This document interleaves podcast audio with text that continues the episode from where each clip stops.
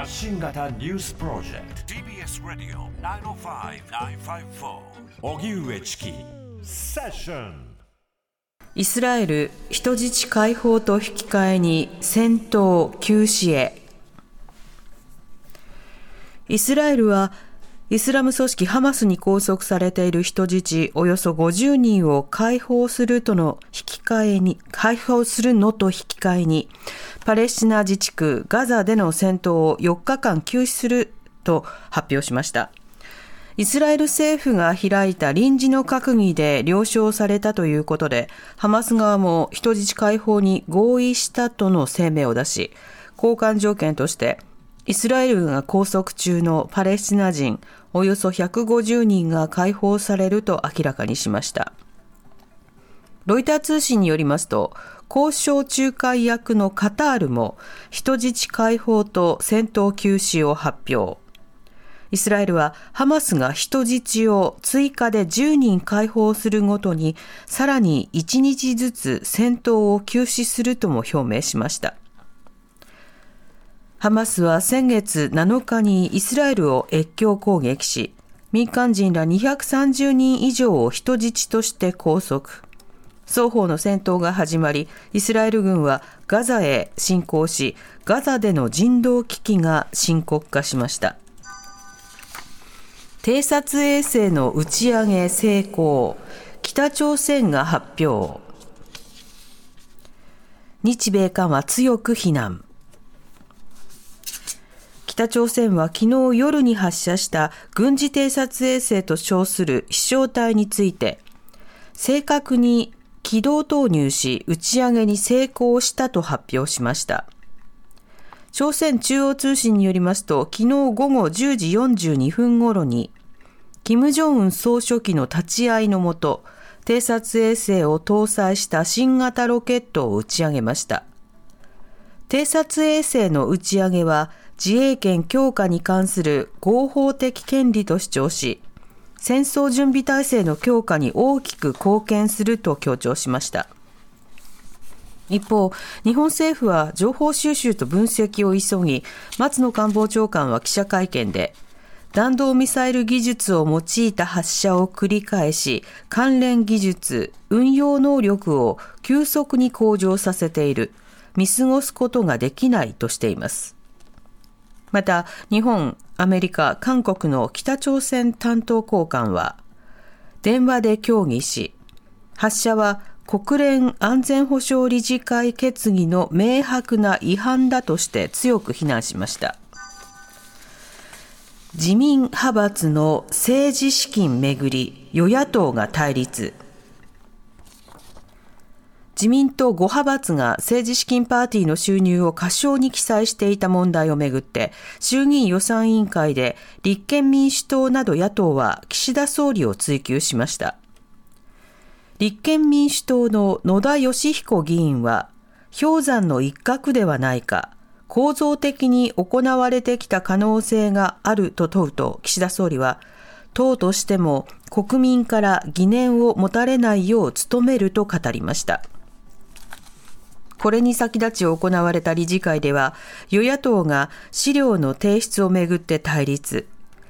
開会が50分余り遅れましたが、岸田総理が茂木幹事長に対し、それぞれの派閥が速やかに説明するよう指示したことを予算委員会の冒頭で発言することで野党が妥協しました。予算委員会では、その他、経済対策や宗教団体エホバの証人の二世信者らが鞭打ちを受けていた問題、関西万博少子化対策など多岐にわたり論戦が交わされました。それでは国会衆議院の予算委員会の音声を聞いていきたいと思いますが、まずはその政治とお金の問題について取り上げられたパートというものを紹介していきましょう。えー、まずは立憲民主党渡辺壮議員と松野官房長官とのやり取りで、自民党の主要派閥の政治資金収支報告書不記載の問題についてのやり取りです。各派閥が行った訂正を、これも2019年と2020年分だけ先方の政治団体と全部突き合わせて調べてみましたが、同じケースが平成研究会で2019年1団体、2020年3団体、清和政策研究会が2019年4団体、2020年3団体、治水会が2019年3団体、2020年2団体、施行会が2019年2団体、2020年1団体の計19個、19団体少なくともありました。そして、高知政策研究会はございませんでした。この件、えー、今、ここにはですね、この期間に清和政策研究会の事務総長の立場にあった松野官房長官と西村経済大臣がいらっしゃいます。それぞれ通告しておりますので、これについて何らかご説明できることありますでしょうか？内閣官房長官、松野博一君。渡辺先生にお答えをさせていただきます。まずあの、個々の政治団体に関するお尋ねにつきましては、政府にある立場としてお答えすることは差し控えさせていただきます。その上で、あの先ほど総理のご指示を受け、各政治団体において説明がなされていくものと考えております。渡辺総理まあ、昨日があって、今朝のことがあって、総理の発言は今日あったわけですから、まあ、もう少し通告もしっかりしておりましたし、せめて、まあ、言い訳とは言いませんが、エクスキューズぐらいは聞きたいというふうに思っておりますけれども、もう一回お伺いしたいと思うんですね、いかがでしょうか？内閣官房長官、松野博一君。あの先ほど答えたことの繰り返しになりますけれども、えまずあの個々の政治団体に関するお尋ねにつきましては、政府の立場としてお答えすることは差し控えさせていただきます。で先ほどあの総理のご指示を受け、各政治団体の方で、えー、適切に説明をというご指示がございましたので、えー、そのご指示にのっとって説明がなされるものと承知をしております。渡辺総理。危ない危ない危ない、ちょっと、時計止めてよ。ダメだよ、これは。話にならないよ。渡辺総理、もう一度質問お願いいたします。ダメだよ、そっき止めてよ。はい、ということで、えー、松野官房長官なんですが、松野官房長官自身も、えー、清和県の、えー、事務総長の立場にあった、まあ、だから総理の指示もさっきあったんで答えられますよねっていうことを聞いたんですけれども、いやいや、それはあの各派閥で答えますっていう、まあ昨日の回答などとあまり変わりがないような状況になっており、まあ、議会が紛糾するという場面がありました。でこういったようなその政治と金の問題が続いていく背景などについて、立憲民主党の野田義彦元総理でですね、議員ですね、と岸田総理とが接収をめぐってやり取りをしています。私と岸田総理は昭和32年生まれ、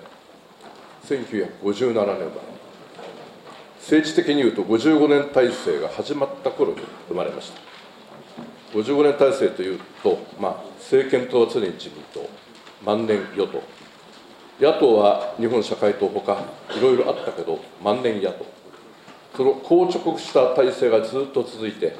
そして我々が衆議院に初当選をしたのが93年、55年体制が壊れた時なんですよね。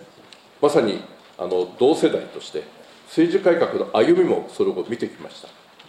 93年から94年にかけて、政治改革最大の争点であり、国会でも最重要課題として熱く議論もされました。選挙制度だけではなくて、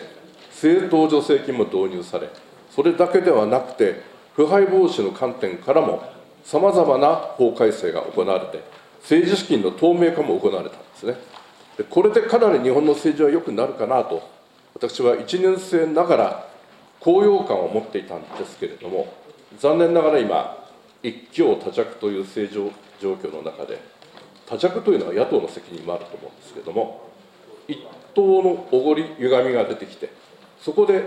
私は残念なことですけれども、政治と金の不祥事が多発してきてそこにね、危機感を持たなければいけないと思うんです。そして、なぜこんなことが起こっているのかということを、それを解明するところまでが調査だと思いますよ。そこまでちゃんと責任を持ってやりきるということを改めて確保として示してください。内閣総理大臣、岸田文雄君。今回ご指摘いただいているのは、えー、政府とも違う、自民党とも別の政治団体、それぞれにおけるさまざまなこの政治と金の問題、これについてご指摘があります。しかしながら、党と政治団体、えー、派閥、これは重な人間が重なっているわけですから、これに対して幹事長としてしっかりとこの説明を尽くすようにということを伝える、まあ、こういったことを総裁として指示をしたわけであります。それぞれのケースに応じて、それぞれの立場から信頼回復に向けて努力していく、まあ、こういったことは大事だと思います。今回については、ご指摘のような対応をした次第であります。適材適所という言葉が、残念ながらこれほど貶められた事態はないというふうに思います。私も適材適所ってよく言葉を使いましたけども、言うは安く、行うは形と。いう気持ちはよくわかりますけども、あまりにも今回は真逆すぎたと思います。でその上でですよ、副大臣政務官は置いといてです、あのここにあの閣僚が並んでいます。適材適所で選んだと思います。でも、ごく半分がですよ、ほぼほぼ、お父さんの顔が浮かぶ、義理のお父さんの顔が浮かぶ、おじいちゃんの顔も浮かぶ人もいます。私はね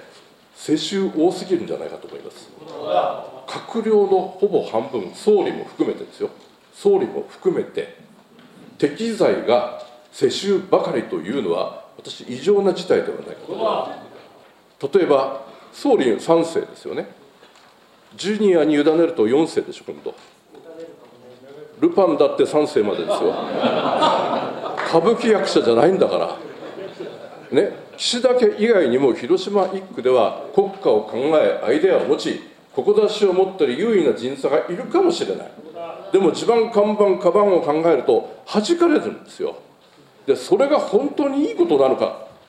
我が党は世襲制限するする法案をこの国会提出をしましたけれどもそろそろねこの問題についても向き合って自民党も向き合っていかなければいけないんじゃないでしょうか私は令和の最大の政治改革だと思いますけれどもいかがでしょうか先週の問題この国民が幅広く有能なふさわしい人材を選べる、まあ、こうした制度やあこの仕組みを作っていく努力は絶えずこれからも行っていかなければならないこのように認識をいたします。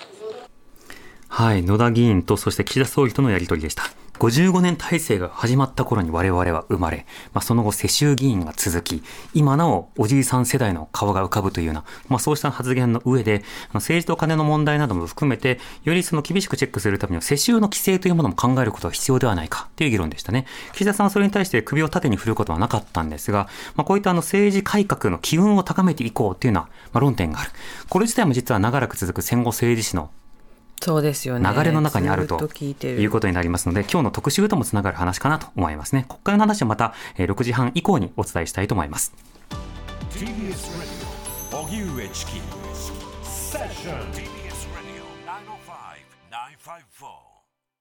それでは引き続き、はい、今日行われた衆議院予算委員会の音声を聞いていきたいと思います。はい、えー、様々な政策論点、どんなやり取りがあったのか聞いていきましょう。まずは立憲民主党梅谷守議員と岸田総理とのやり取りで、エホバの証人の虐待問題についてです。エホバの証人の2世、2世、3世の逆への虐待の問題について、フリップをご覧ください。こちらご覧になると、見出しから各地で虐待数十年、そして、えー、鞭打ちされたことがあるか、はいが92%、教理を理由に特定の授業や特定の学校行事に参加できなかったことがあるか、はいが96%、そしてこれが最も重いと私は重い数字だと思ってるんですが、輸血拒否カードまたは身元身元証明書を持っていたことがあるか、これがはいが81%です。この3世の青年のように、輸血がかなわず、手術ができない子どもや、亡くなっている子どもなど、被害者が出ていることをどう思うのか、総理の課題認識をお伺いします内閣総理大臣、岸田文雄君。まずあのご指摘のような、まあ、児童虐待、まあ、宗教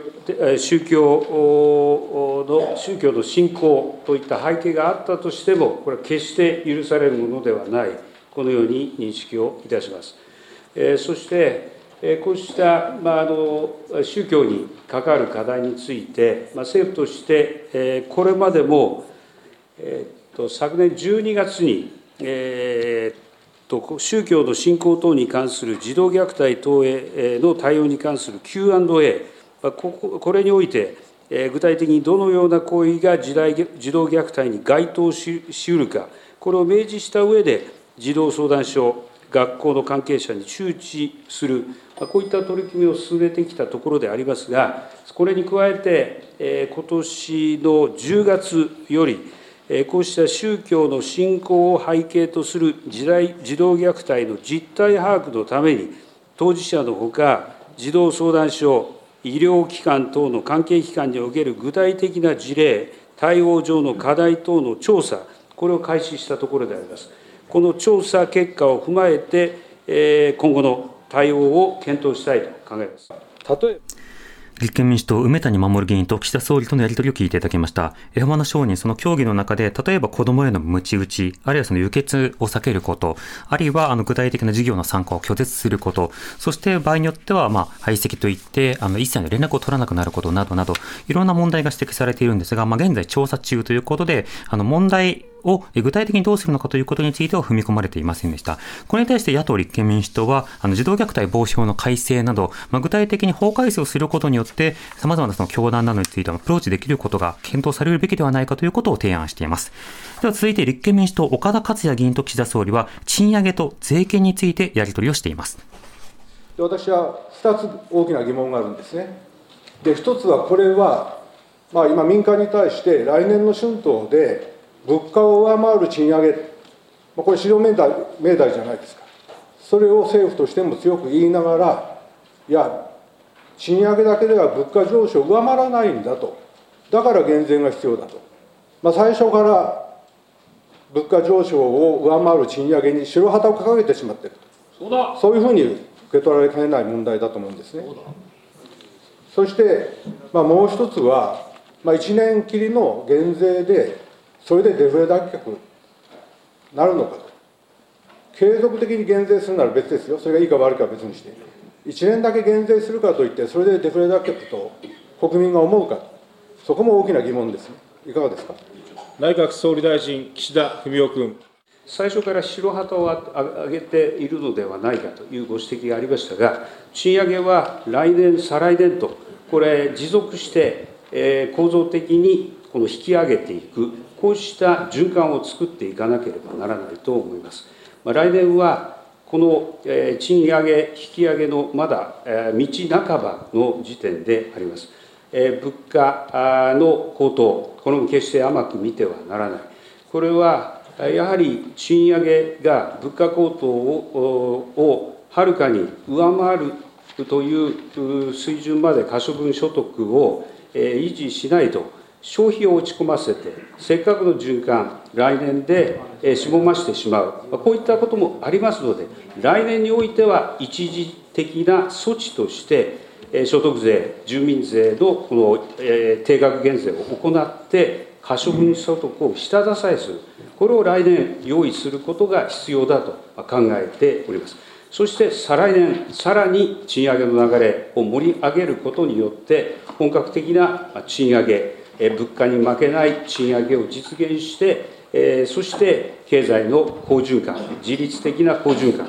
これを回復する流れを作っていきたいと考えています。立憲民主党岡田克也議員と岸田総理とのやり取りを聞いていただきました。まあ、1回の減税でデフレ脱却となるのか、それとも継続的に減税するのか、今後の見通しはということを尋ねているわけですね。で、岸田さんは、まあ、の、継続的な賃上げを構造として作っていくことが重要であるということと、あの、賃上げの機運が高まっても来年でしぼんでしまう可能性があると。なので、そうした意味で所得減税を進めたんだということを述べているわけです。で来年で沈んでしまう、しぼんでしまうけあの賃上げって、なんでしょうね。だって賃上げっていうのは、次の例えば春闘だと3月4月頃などにこう検討されるものになるわけでしょ、で、それで縮むってことは、それ賃上げじゃないですよね。うん、って言わないと思います、ね、それは多分ボーナスとか別の仕方だと思うんですよ。で、賃上げということで言うと、賃上げを後押しするのであれば、それこそ来年2月、3月、4月、このタイミングまでにいろんな税制であるとか分配、給付などを行うことによって、経済をこう循環する仕組みというものを立て付け、うん、でなおかつ生活費などをこう支えるという構図が必要になってくるんですが、なぜか知らないけど、来年以降ってなってるんですよ、減税の話が。だからなぜなのっていうところが、これ野党が追求しているというポイントになるわけですね。一方で、日本維新の会、小野泰輔議員と岸田総理とのやり取りで、ガソリン補助金などをめぐってやり取りが行われています。ガソリン補助金とイノベーションの関係についてですね、えー、質問させていただきたいと思います。えー、もうやがてですね、えー、2年、え、続くような形で、え、長く補助金が投入をされているということでございます。まあ、これもちろん国民の側にすればですね、日常的に車を利用されている方、あるいは運送業の方々、非常に恩恵を受けているというふうには思うんですが、ただ、やはり弊害もあると、日本はま、資源がない国の中で世界一の省エネ大国になったということでございますけれども我々この補助金政策をずっと長くやっているとえだんだんだんだん他の国がですねもう補助金政策を打ち切ってそして石油価格が高い中でどのように社会構造の方を適用させていくのかということをもうやっているのに対して我々が大きく遅れを取ることになるんじゃないのかなというふうに思うんですね。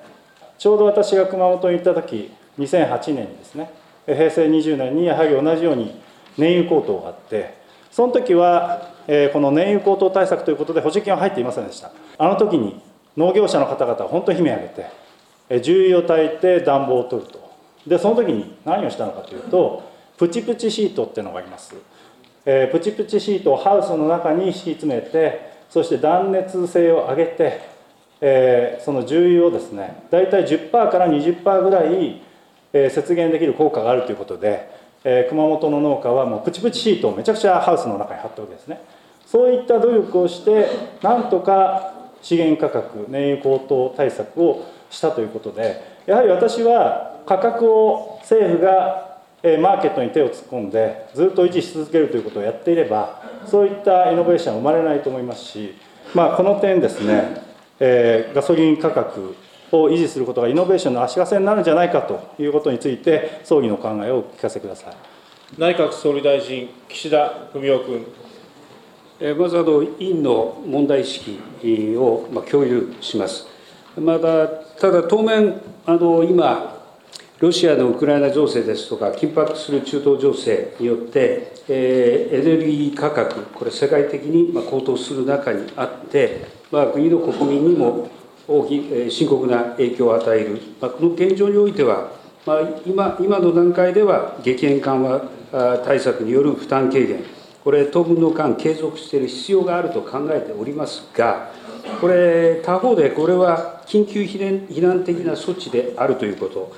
国際情勢、経済やエネルギーをめぐる動向等も踏まえながら、出口出口も見据えた上で柔軟かつ機動的に実施していく、こういった考え方も重要だと思いますし、まあ、委員おっしゃるように中長期的にはこのエネルギーコスト上昇に強い経済構造への転換を我が国の経済を進めていかなければならない。まあ結果として、この脱炭素と産業競争力の向上、これを両立することができるまあ経済を目指していかなければならない、まあこうした考え方もえ政府の経済対策の中に盛り込んでいます。中長期的にエネルギーコスト上昇に強いま経済社会を作る構造を作っていく、こうした取り組みを進めていきたいと考えております。